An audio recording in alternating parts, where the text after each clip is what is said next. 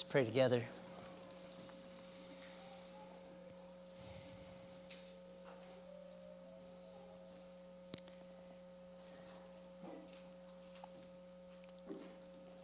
Lord, you are great and greatly to be praised, and your greatness is unsearchable. And that song reminds us that the whole universe is giving honor to your name.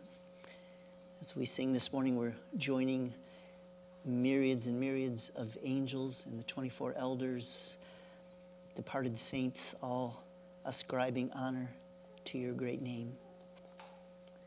And Lord, we pray that you would be honored this morning in how we pay attention to your word.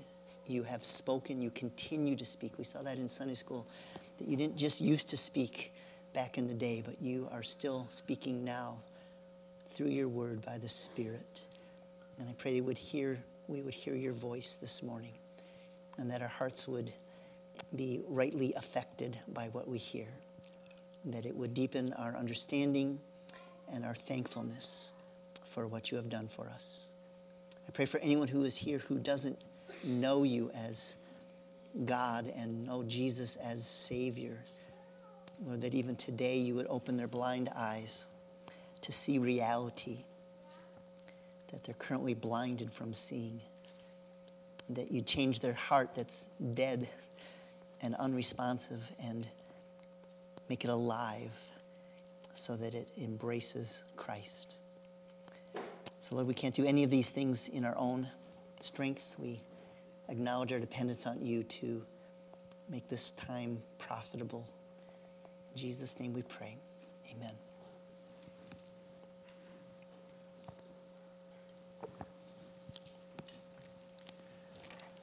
We need to have a right diagnosis of a medical problem before we can have the right treatment for the problem. We need to understand what's wrong in order to know how to make things right. And that's not only true of our physical condition, it's true of our spiritual condition. In our text for today, we have the first part of God's diagnosis of the human race. If you have your Bible, please turn with me to Romans chapter 1 so we continue our study in this New Testament letter. Romans chapter 1.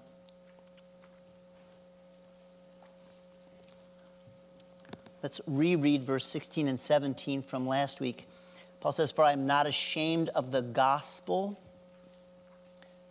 for it is the power of God for salvation to everyone who believes, to the Jew first and also to the Greek.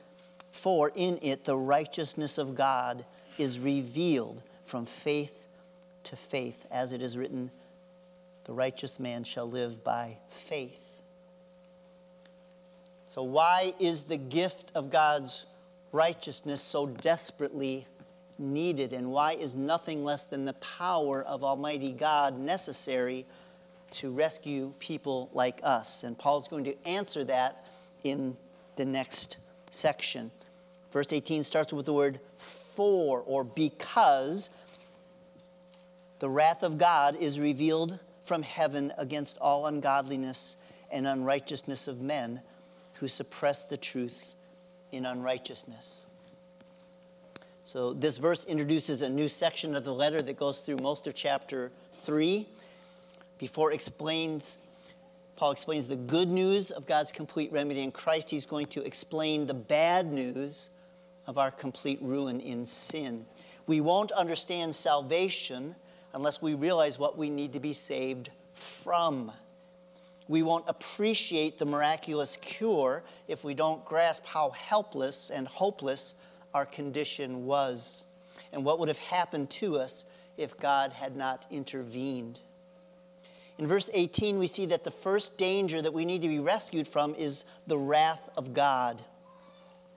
As we saw last Sunday, God is perfectly righteous. He always does what is absolutely right. And none of us are righteous. And that not only means God can't accept us into his presence, it also means that his righteous wrath is against us. It says his wrath is revealed against all ungodliness and all unrighteousness of men. Some people are uncomfortable with the idea of God's wrath. To some, it sounds like God loses his temper and has an outburst of uncontrolled anger. Others say it was an Old Testament thing, but God is kinder and gentler now. I shared last week in Sunday school that a mainline denomination left the song In Christ Alone out of its hymn book because they did not like the word the words till on that cross as Jesus died the wrath of God was satisfied. They asked the Gettys if they could change that, and the Gettys said, No, you can't. It's in the Bible. And so they said, Okay, well, we'll just leave it out. So let's start with a definition. What are we talking about when we say the wrath of God? Douglas Moo writes, quote, wrath is the necessary response of a perfect and holy God to violations of his will, end quote. So, wrath is God's settled opposition to all that is evil. It is his holy hatred of sin and evil and his righteous commitment to punish it appropriately. God cannot be indifferent about evil. It would compromise his righteousness to tolerate our unrighteousness. So just this week, Al Mohler wrote, quote, the righteous wrath of Israel is now to be unleashed. We know what he means by that.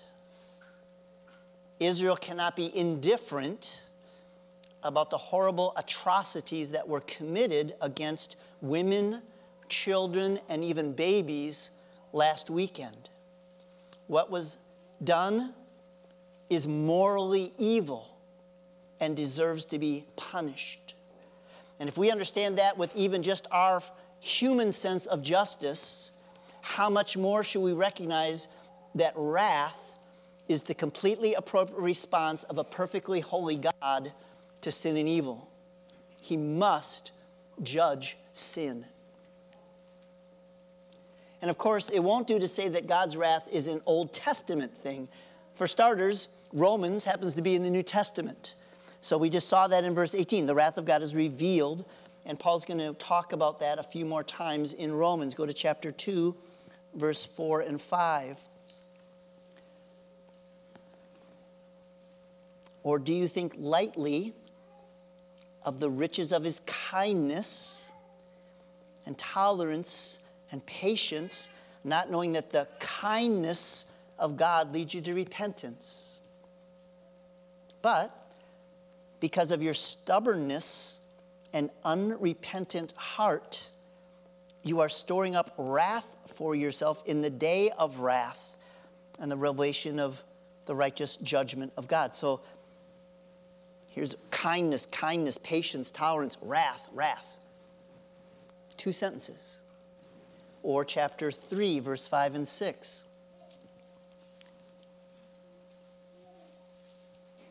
But if our unrighteousness demonstrates the righteousness of God, what shall we say? The God who inflicts wrath is not unrighteous, is he? I'm speaking in human terms. May it never be, for otherwise, how will God judge the world? Also in chapter 3, a, bit, a little bit later, starting at verse 24. Being justified, declared right in God's sight, how? As a gift, by his grace, through the redemption which is in Christ Jesus, whom God displayed publicly as a propitiation in his blood through faith. Propitiation is a sacrifice that removes wrath. This was to demonstrate his righteousness because in the forbearance of God, he passed over sins previously committed for the demonstration, I say, of his righteousness at the present time, so that he would be just and the justifier of the one who has faith in Jesus. So God's righteousness would have been compromised if he didn't judge sin. It called his righteousness into question, and so he did judge sin on Jesus. So he is righteous and also the justifier of the one who has faith in Jesus. And one more, 5 9. 5 9. Much more than having now been justified by his blood, declared right in God's sight by the shed blood of Jesus on the cross, we shall be saved from the wrath of God through him. So, as we said last week, Paul will talk about the undeserved love of God and the free grace of God and the tender mercy of God throughout this letter. But he also wants us to grasp the sobering reality of the wrath of God. God's righteous wrath is revealed against all unrighteousness, and all people everywhere are guilty of unrighteousness and without excuse. No one is innocent and no one can plead ignorance.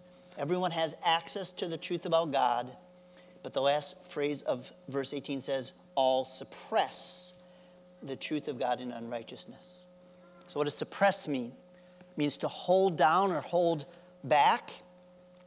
So, for example, trying to stifle a yawn so you don't look bored. Have you ever done that? You're in a big meeting, the boss is talking, you are bored to tears, and you're like, and you're like, mm, you know, no, I can't yawn. Or you're at a very formal occasion where it wouldn't be appropriate to laugh and something just trips your funny bone and you, you suppress this laugh. You, you hold it in. You're very aware that the laugh or the yawn is in you.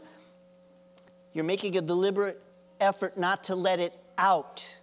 You do what it takes to keep it in. And that's what we do with the truth of God. We all know He's there, but we deliberately block that out of our minds. We don't want to go there in our thoughts. We just suppress the truth and pretend God isn't there. So here's an example of suppressing the truth about God. It's a quote from George Wald. Just to give you his credentials, he won the Nobel Prize in biology and taught biology at Harvard University for many years. So, no slump. He's a very high level intellectual guy. You don't win the Nobel Prize in biology without being a very sharp person. This is what he said, quote, there are only two possible explanations as to how life arose spontaneous generation arising to evolution, or a supernatural creative act of God. There is no other possibility. Spontaneous generation was scientifically disproven 120 years ago by Louis Pasteur and others. If you're not sure what spontaneous generation means, life from non life something that's non living becoming living. And Louis Pasteur proved that's not how it happens. Back to Wald. But that just leaves us with only one other possibility that life came as a supernatural act of creation by God. But I can't accept that philosophy because I do not want to believe in God. Therefore, I choose to believe in that which I know is scientifically impossible spontaneous generation leading to evolution. So, do you get that?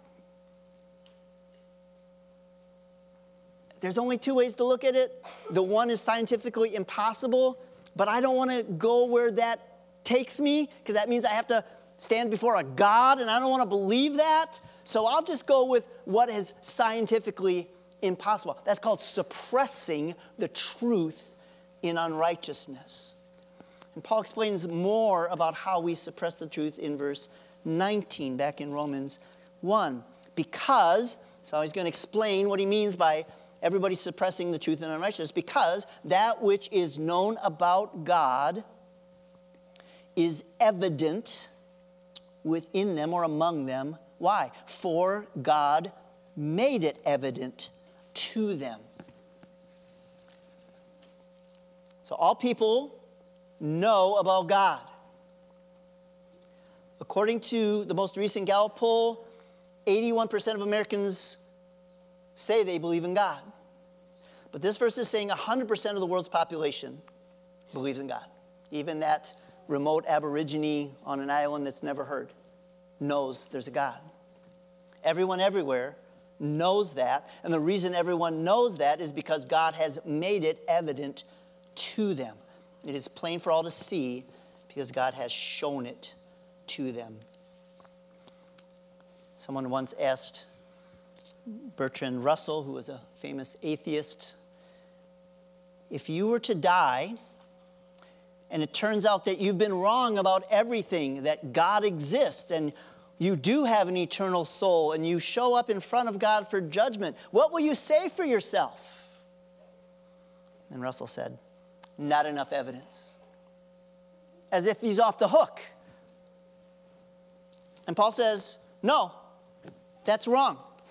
God has provided abundant, sufficient evidence that's available to all people that He's there. So your claim there's not enough evidence isn't going to fly. God has made it evident to all people. Paul talks about the evidence that is available through creation. Verse 24, he's arguing like a lawyer. For, for, because, for, since the creation of the world, his invisible attributes, his eternal power and divine nature have been clearly seen, being understood through what has been made, so that they are without excuse. We not only know that God exists, we know some things about him. We know he is eternal. We know He is all powerful. We know He is the creator. Those attributes, Paul says, have been clearly seen. They're obvious by observing what God has made. So look at Psalm 19. Psalm 19, verse 1 and 2.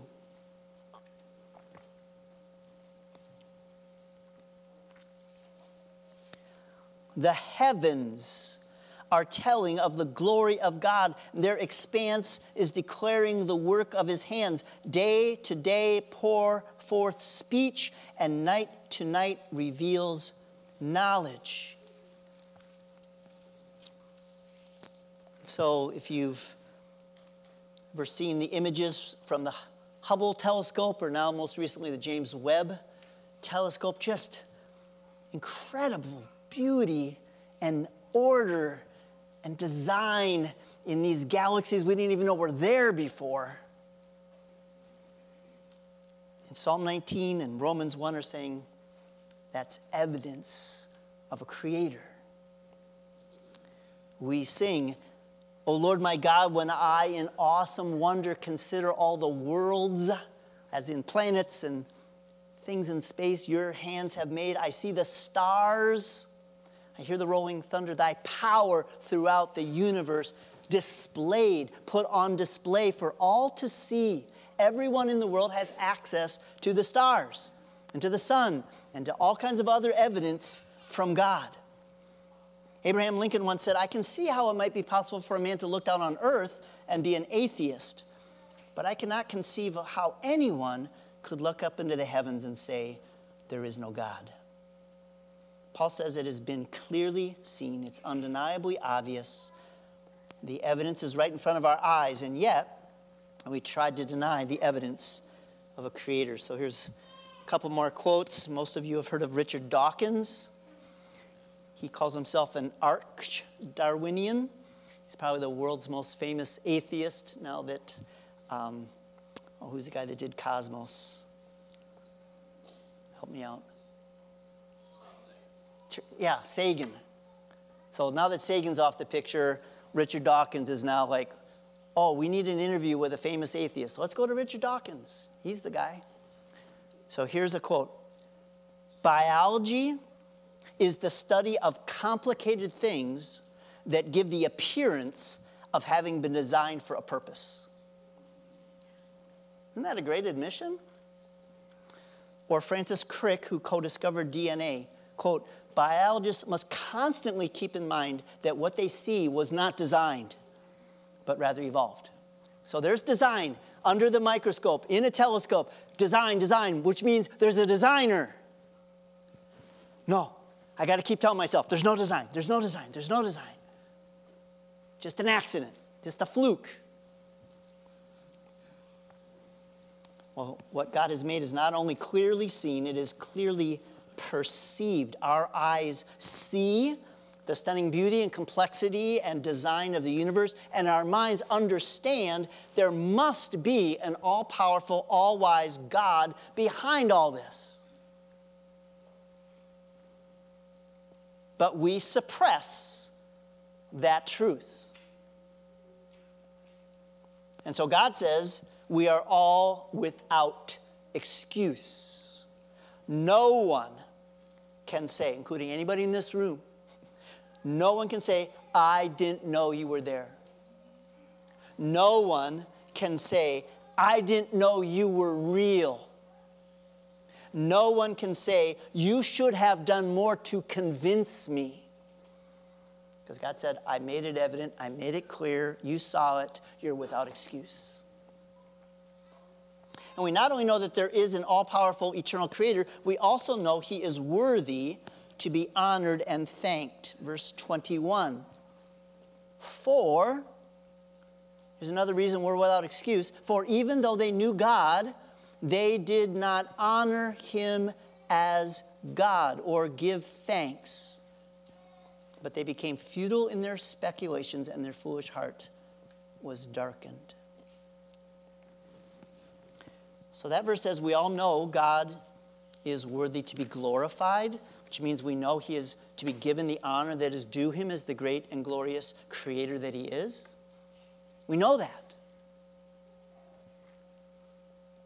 Revelation 4:11 says, "Worthy are you, our Lord and God, to receive glory and honor and power, for you created all things." Isaiah 43 7 tells us God created us for his glory. Psalm 29 and other texts call us to ascribe to the Lord the glory due to his name. But we have all refused to do that. We know he's worthy of it, but we say, no, I won't. And we are without excuse for our failure to honor God. And we have also refused to give God thanks. Acts 17 says that God Himself gives to all people everywhere life and breath and all things. We are completely dependent on God for every single breath we take.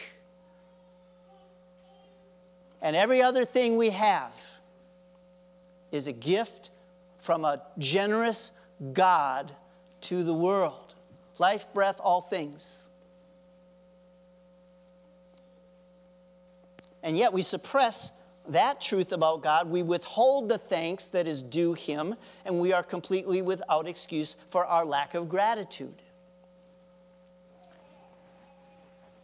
So, those of you who are parents, think about warning your kids about fighting with one another. I talked to a dad in another town just the other week. his, his boys are just constantly going at it. So you make it clear it's against the rules of your home to fight. There will be consequences if they disobey. You ask, Do you understand? And they say, Yes. And then minutes later, they're at it again. They can't say, We didn't know. They do know. They go ahead in spite of what they know, which means they deserve to be punished. They not only broke the rule, they broke it knowingly. There's no excuse. And in a much greater way, all of the human race is guilty of suppressing the truth about God. We can't offer any excuses for our stubborn disobedience. We have nothing to say for ourselves that would excuse our failure to honor and thank God. We fully deserve God's righteous wrath for all our unrighteousness. No excuse. And if God is convicting you this morning that you're in danger, because this is about the whole human race, no exceptions. Start by saying, I deserve God's judgment. I'm guilty of suppressing the truth. I failed to give God the honor that's due him. I'm not righteous. Psalm 143, verse 2 says, In your sight, no man living is righteous. Nobody. We have all fallen short of God's standard of perfect righteousness 100% of the time. 100% of situations. We all miss that. We've all sinned and fall short of the glory of God. Second, turn from your unrighteousness and turn from attempting to come up with your own righteousness. Go to Romans 9, a few chapters later. Romans 9.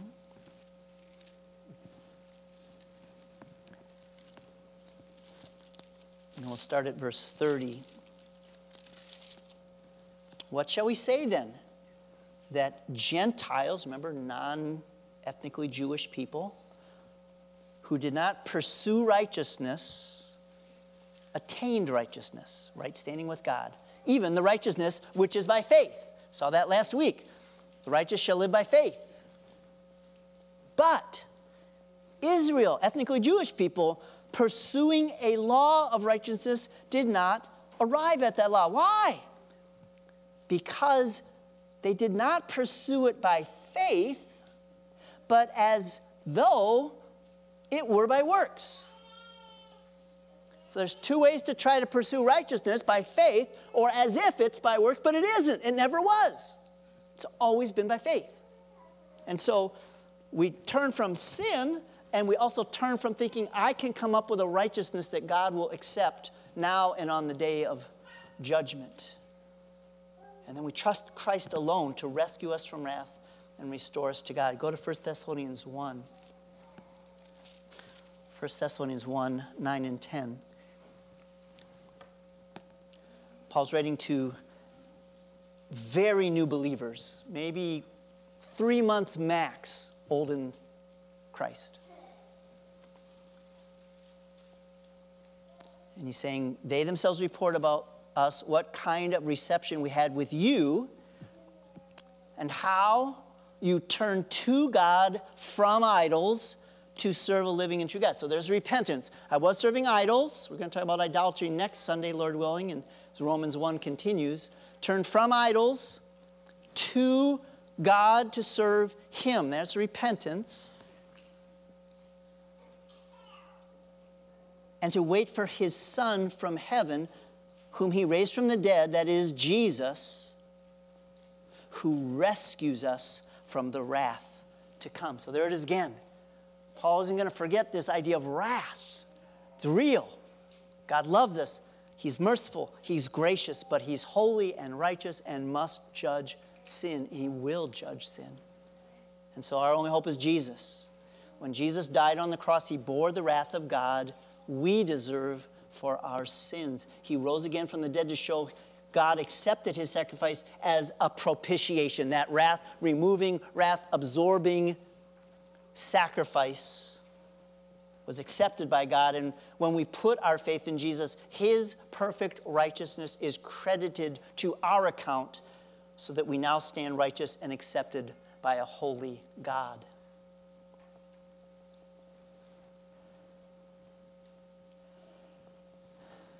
So, as we close, why did Paul write about the wrath of God to those who are already believers? Why did he rehearse the diagnosis of our unrighteousness and our stubborn suppression of the truth and our inexcusable refusal to honor God to those who already trusted in Christ. Remember, we saw those phrases your faith's being talked about in the whole Roman Empire.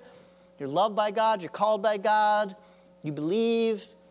So he's not addressing unbelievers and saying, watch out for the wrath of God, which is true. He's talking to believers and reminding them about it. So, why is he doing that?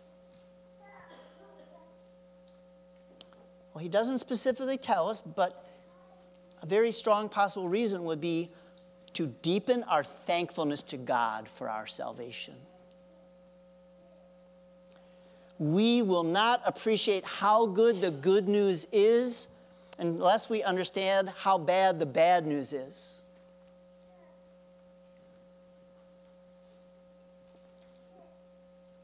If we don't understand how serious our spiritual condition was and recognize we were in danger of experiencing God's holy wrath forever in a place called hell, that that's what we got rescued from,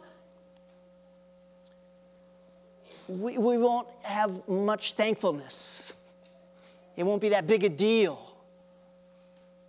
But if we grasp that, that that's eternal, there's no ever an end. It never changes, it never gets better. It's just God's constant judgment on our sin. And that, that we're delivered from that because Jesus took that. That will give, that will deepen a heartfelt thanks to God for rescuing us. And just an added thought, this isn't my note, but I just thought like, okay, so we talked about George Wald, this really smart scientist, and Francis Crick, who co discovered DNA, no dummy. Richard Dawkins is smart. Bertrand Russell was pretty smart. So, why aren't we still suppressing the truth of God and unrighteousness when those guys still are? Are you smarter? Am I smarter? No. We better somehow? Like, oh, I'm better than you? 1 Corinthians 4 7 says, What do you have that you did not receive? And if you received it, why do you boast as if you did not receive it? So we're not any better than anybody else. We experienced the miracle of grace that God opened our eyes to the truth. But it wasn't because we're so special. It's called grace. We didn't deserve that. We deserved wrath. And He showed mercy. And so that should deepen our thankfulness that God didn't just leave us where we were. Otherwise, we'd still be under wrath forever. Paul gives a similar reminder to believers in Ephesians chapter 2, in addition to specifically telling us Gentiles, those of us who are from a non Jewish ethnic background, to remember, don't forget, remember you were without God, without hope in this world. Look at how he writes in chapter 2, verses 1 through 7. Again, writing to believers. You're already on board with Christ, but let me remind you where you were. You were dead in your trespasses and sins in which you formerly walked according to the course of this world, according to the prince of the power of the air, of the spirit that is now working in the sons of disobedience. Among them, we too, all formerly lived in the lust of our flesh, indulging the desires of the flesh and of the mind, and were by nature children of wrath, even as the rest. So Paul's putting himself in here and all of us in here and saying, We by nature where we start, children of wrath. Let that sink in a minute. And then, verse 4 But God, being rich in mercy, because of his great love with which he loved us, even when we were dead in our transgressions, made us alive together with Christ. By grace you've been saved. And raised us up with him and seated us with him in the heavenly places in Christ Jesus. Why did he do that? So that in the ages to come he might show the surpassing riches of his grace in kindness toward us in Christ Jesus. So we all start in the same place children of wrath. God had mercy and kindness and grace on us. And the reason He did is to keep showing us that for the rest of eternity, how much grace and kindness we received in Christ. So let's pray.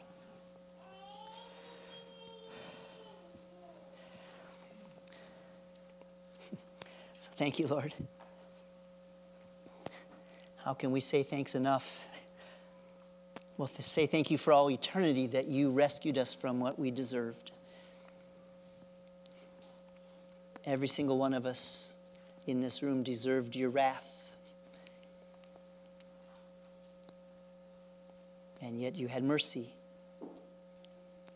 and spared us what we deserved and gave us what we could never deserve a relationship with you that goes on forever in heaven.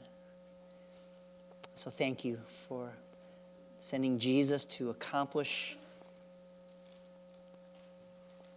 our forgiveness, to take away your wrath that was against us, to restore us to you. I pray for anyone who's here who has not trusted in Christ, that even today they would cast away all confidence in their own righteousness or their own ability to do something to gain your approval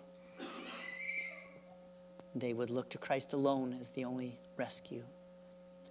I pray this in Jesus' name. Amen. We're going to stand and sing When the Stars Burn Down.